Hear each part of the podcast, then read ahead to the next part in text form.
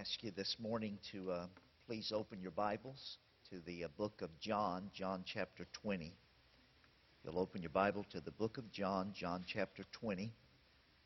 And when you find that place in your Bible, John chapter 20, I'm going to ask you to hold that place in your Bible because we're actually going to begin in the book of Matthew. But we're going to come back to John in a few moments. So if you'll open to uh, John chapter 20, and as soon as you find that, if you'll just hold that with a piece of paper or a pencil or something, or just hold your finger there. And then if you'll go to the book of Matthew chapter 27. Matthew chapter 27 is where we're actually going to start this morning.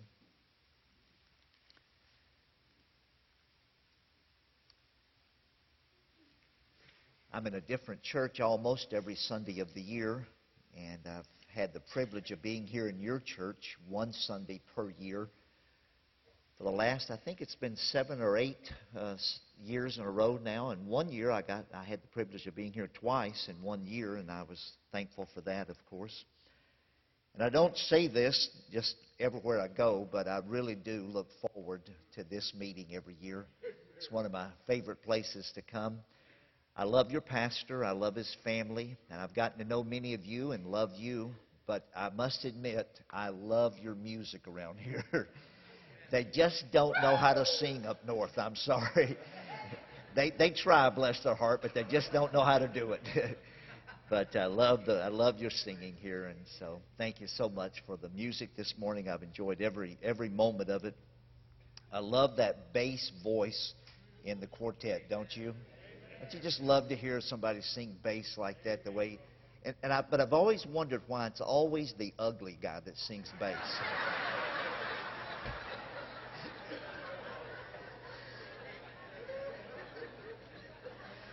well, I just made one enemy.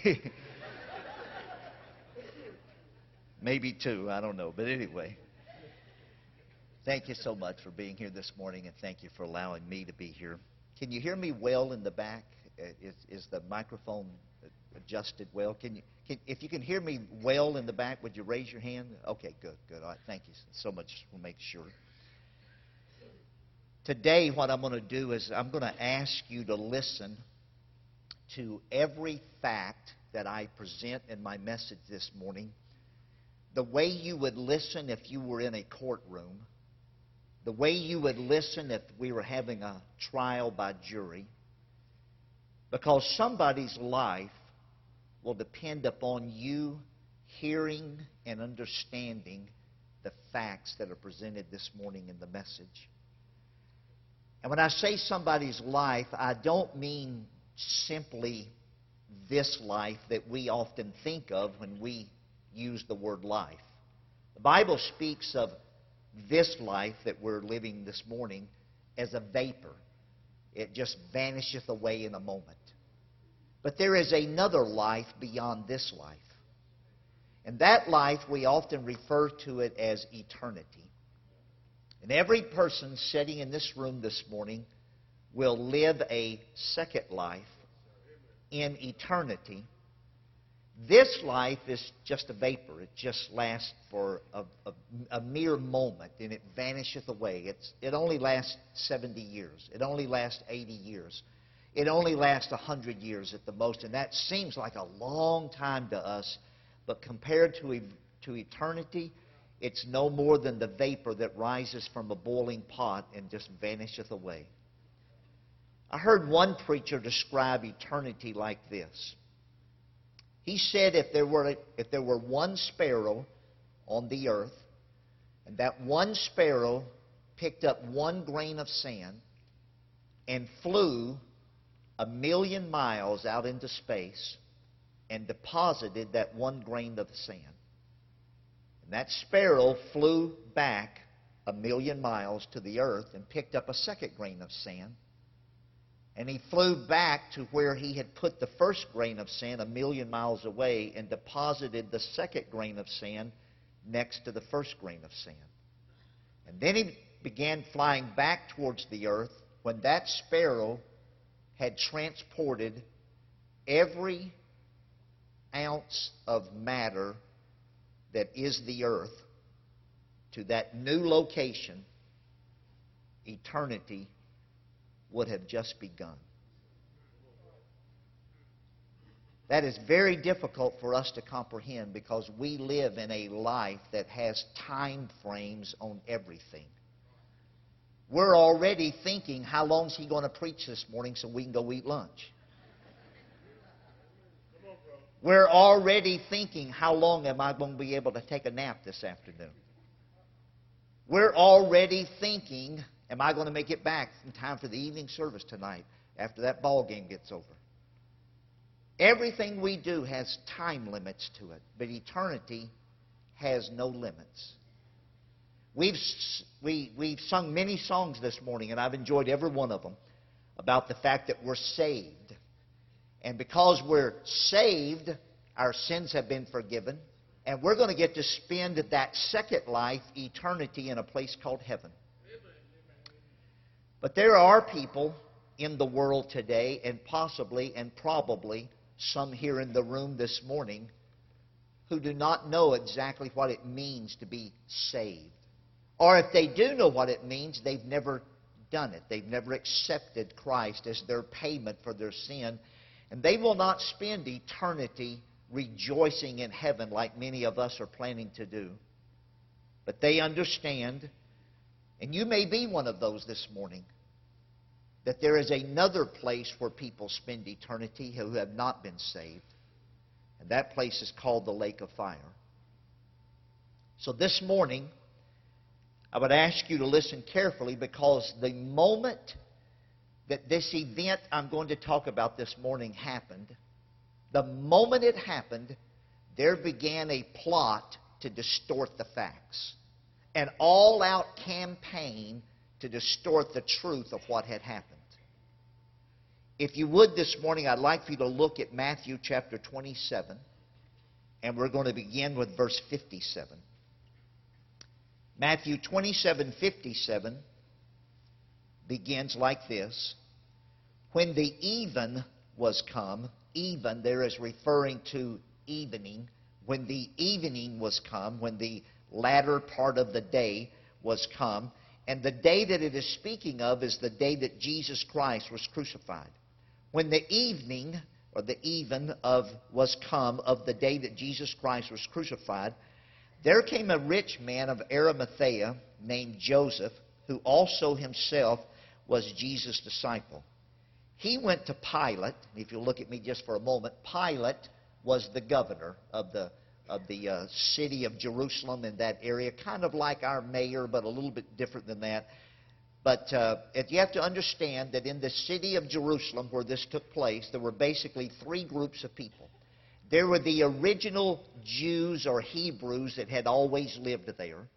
There were the Romans who had come from Rome and conquered their nation. Pilate was a Roman. He had been appointed as the governor of Jerusalem in that area by Rome. And then there were the Christians that had gotten saved, and those three groups were there in uh, Jerusalem at the time.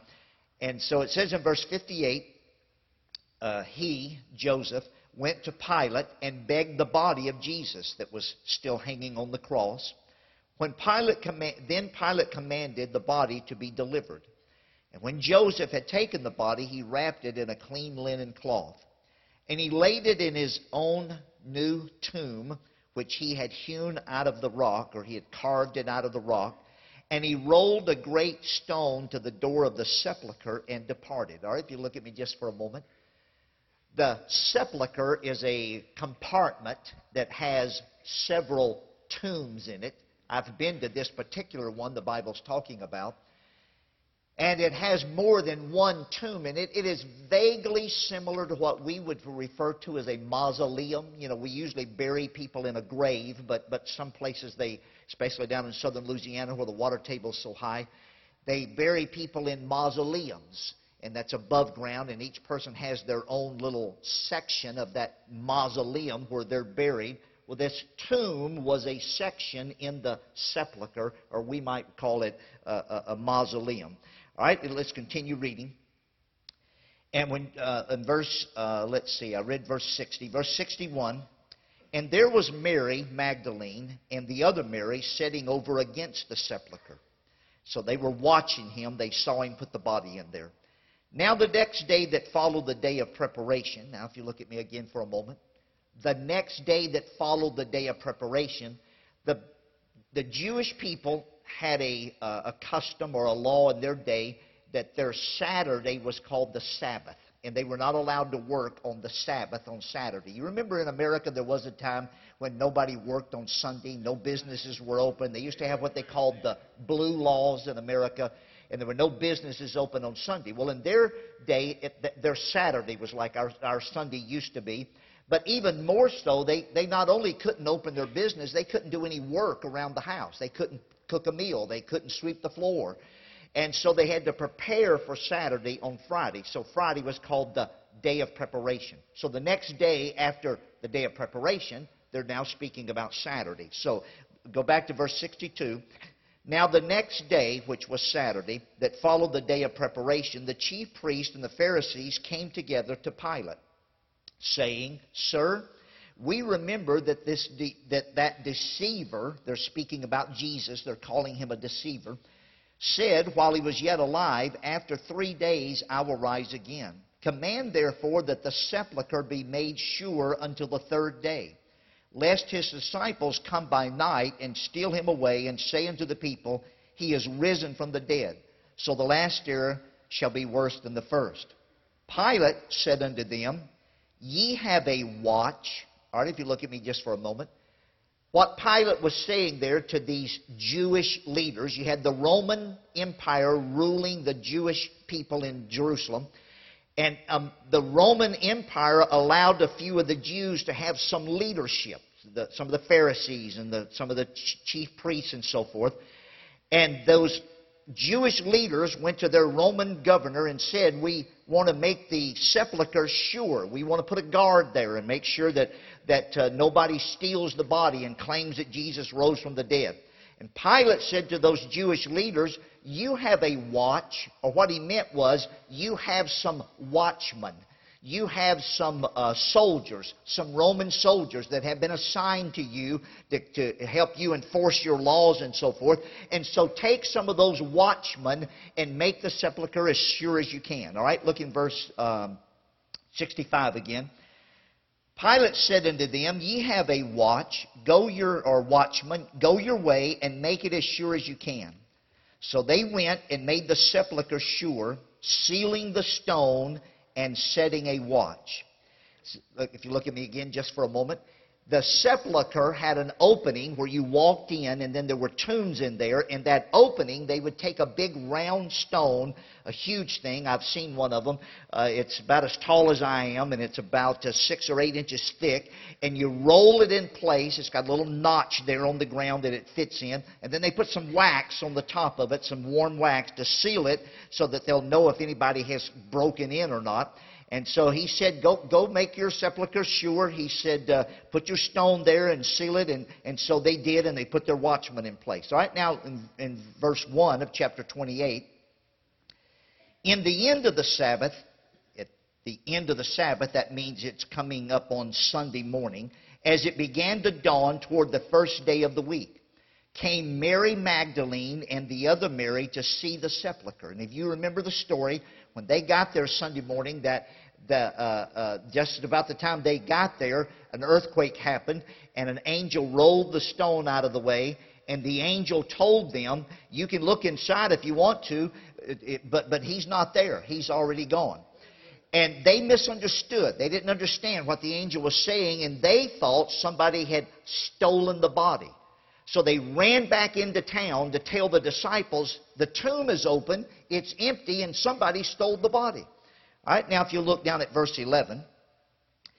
Now when they, the two Marys, were going, going back into town to tell the disciples, behold, some of the watch or watchmen came into the city and showed unto the chief priest all the things that were done.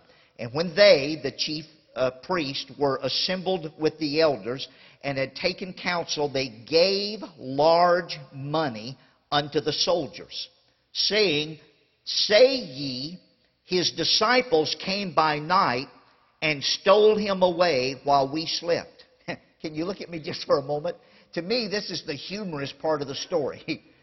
If they're going to come up with an idea to, to, to, to, to persuade everybody that uh, somebody stole his body, it just seems to me they could have come up with a better story than we know exactly what happened because we were asleep when it happened.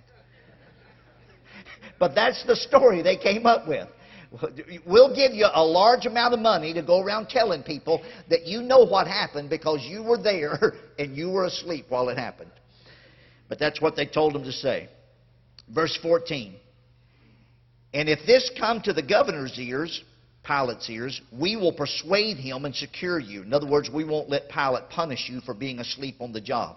So they took the money and did as they were taught, and this saying is commonly reported among the Jews unto this day. So if we were in a courtroom this morning and we were having a trial and we were trying to decide what had happened there at the tomb after Jesus Christ was buried, the opposing side has presented their case. and their case is built on one thing.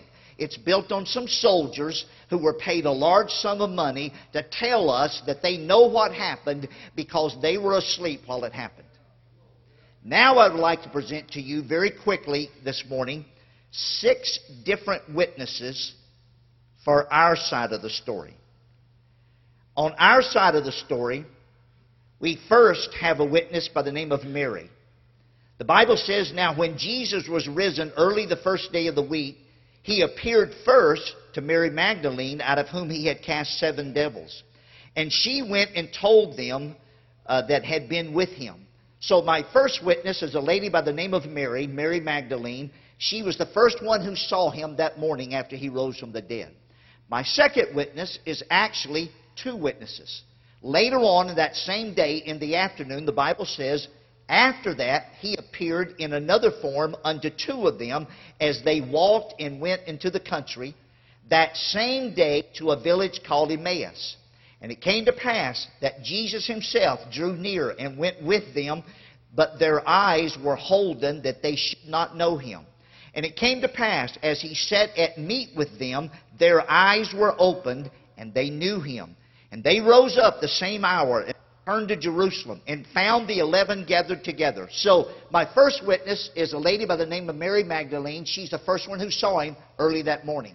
Later that afternoon, two men were on their way to a village, and Jesus came and walked next to them. And while they were sitting at the supper table eating with him, they realized who he was.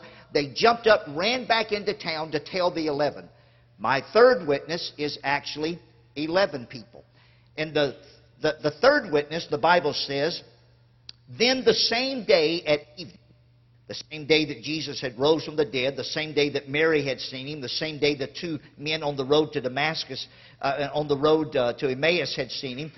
Then, then the same day at evening, being the first day of the week, when the doors were shut where the disciples were assembled for the fear of the Jews, came Jesus and stood in the midst of them and appeared unto the eleven as they sat at meat. So our first witness, Mary Magdalene. Second witness, two men on the road. Third witness, 11 people that all saw him at the same time. Our fourth witness. Our fourth witness is a man by the name of Thomas.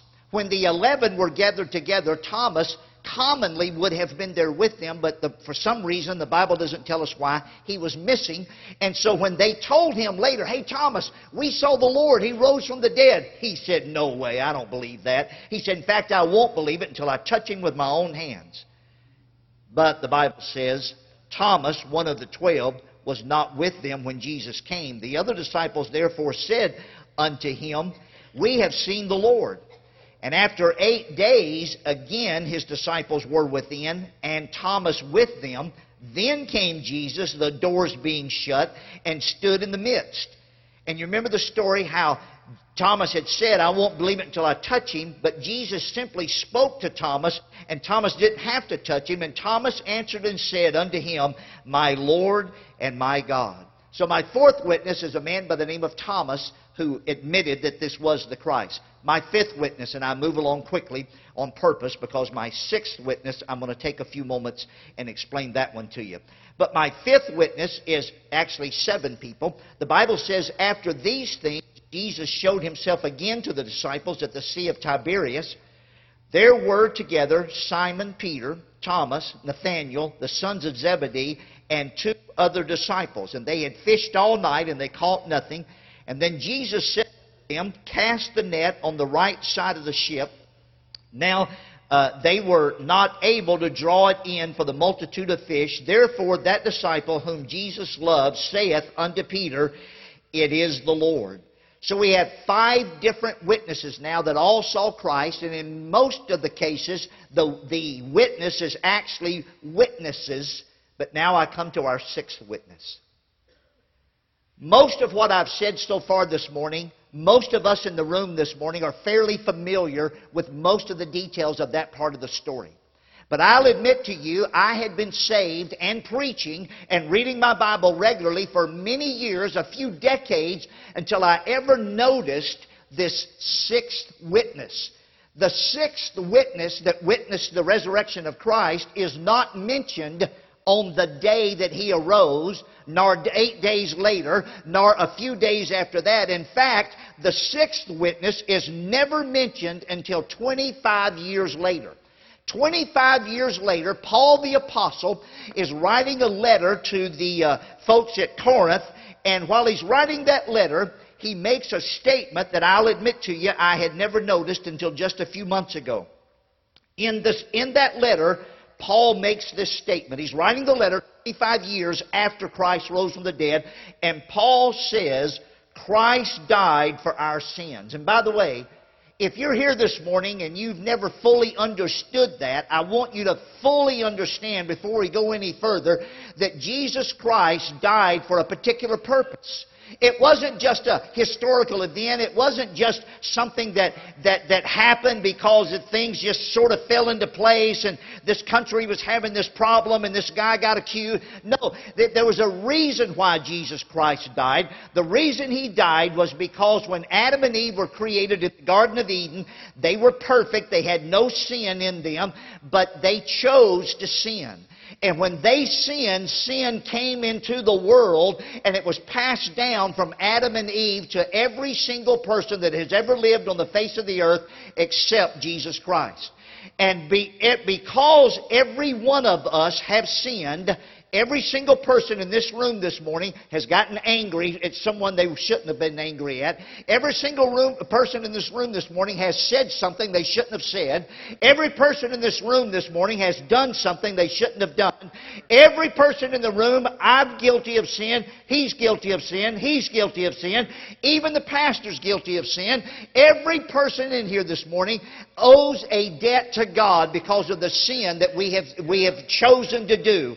And that, that, that debt that we owe to God can only be paid by spending that second life I spoke about earlier that lasts for eternity in a place called the lake of fire, a place called hell. I deserve to go there and burn in that lake forever. But Jesus Christ lived on the earth and never sinned one single time.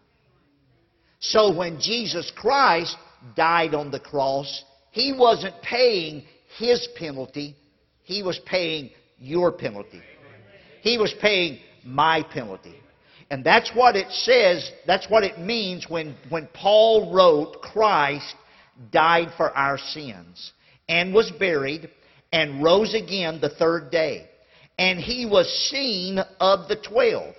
After that, he was seen of above, listen to this, he was seen of above 500 brethren at once, of whom the greater part remain until this present, but some are fallen asleep. That's a biblical term for death. Some have died.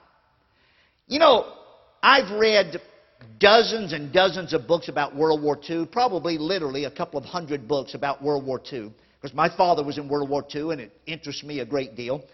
And in those books, I've read many accounts of men who received the Congressional Medal of Honor, the, the highest award that our government gives to a military uh, man serving uh, in combat. And that began to interest me, so I got some books about the Medal of Honor, and I have read the official account of every single man in the history of America who has ever received the Congressional Medal of Honor. There's been hundreds of them up through the Vietnam War. And you know what amazed me when I read those accounts? Is the fact that for a man to receive the Congressional Medal of Honor, the highest award our government gives, he has to have a total of two witnesses. That's all. It only takes two. Our government will give a man the highest award that we present to anybody, any citizen in our country, if there are two witnesses. The Bible tells us that there was not only Mary and the two on the road and the eleven in the uh, uh gathered together and Thomas and the, and the seven at another time, it tells us that at one time over 500 witnesses all saw Jesus Christ at the same time after he had rose from the dead. That's a little more than two. You know, God is God. He could have said, My son rose from the dead, now believe it, and you can go to heaven. And if you don't believe it, you won't get to come to heaven. And, and, and He could have just simply said, It happened, and, and now you, you need to believe it. But God knows that you and I are weak. God knows that you and I often have doubts. Hey, are you like me? If Mary was the only one that saw Jesus rise after he rose from the dead, could you wonder if this lady that was all emotional and, and distraught and crying, it was early in the morning and just barely daylight, could she have maybe misunderstood what she thought she saw? Hey, are you like me? If the two on the road to Emmaus were the only two who saw him, could you wonder if those two guys got together and matched up their story and came up with this story they were going to tell? Hey, are you like me? If only only the 11 had seen him, those 11 that stuck their neck out, that walked away from their jobs, walked away from their careers, and, and put their trust in Christ. And now he's gone, and he's been crucified. And, and, and so they got together and they closed the doors and they came up with this story. Are you like me? Could you wonder if maybe those 11 guys. But if 500 people all saw him at the same time.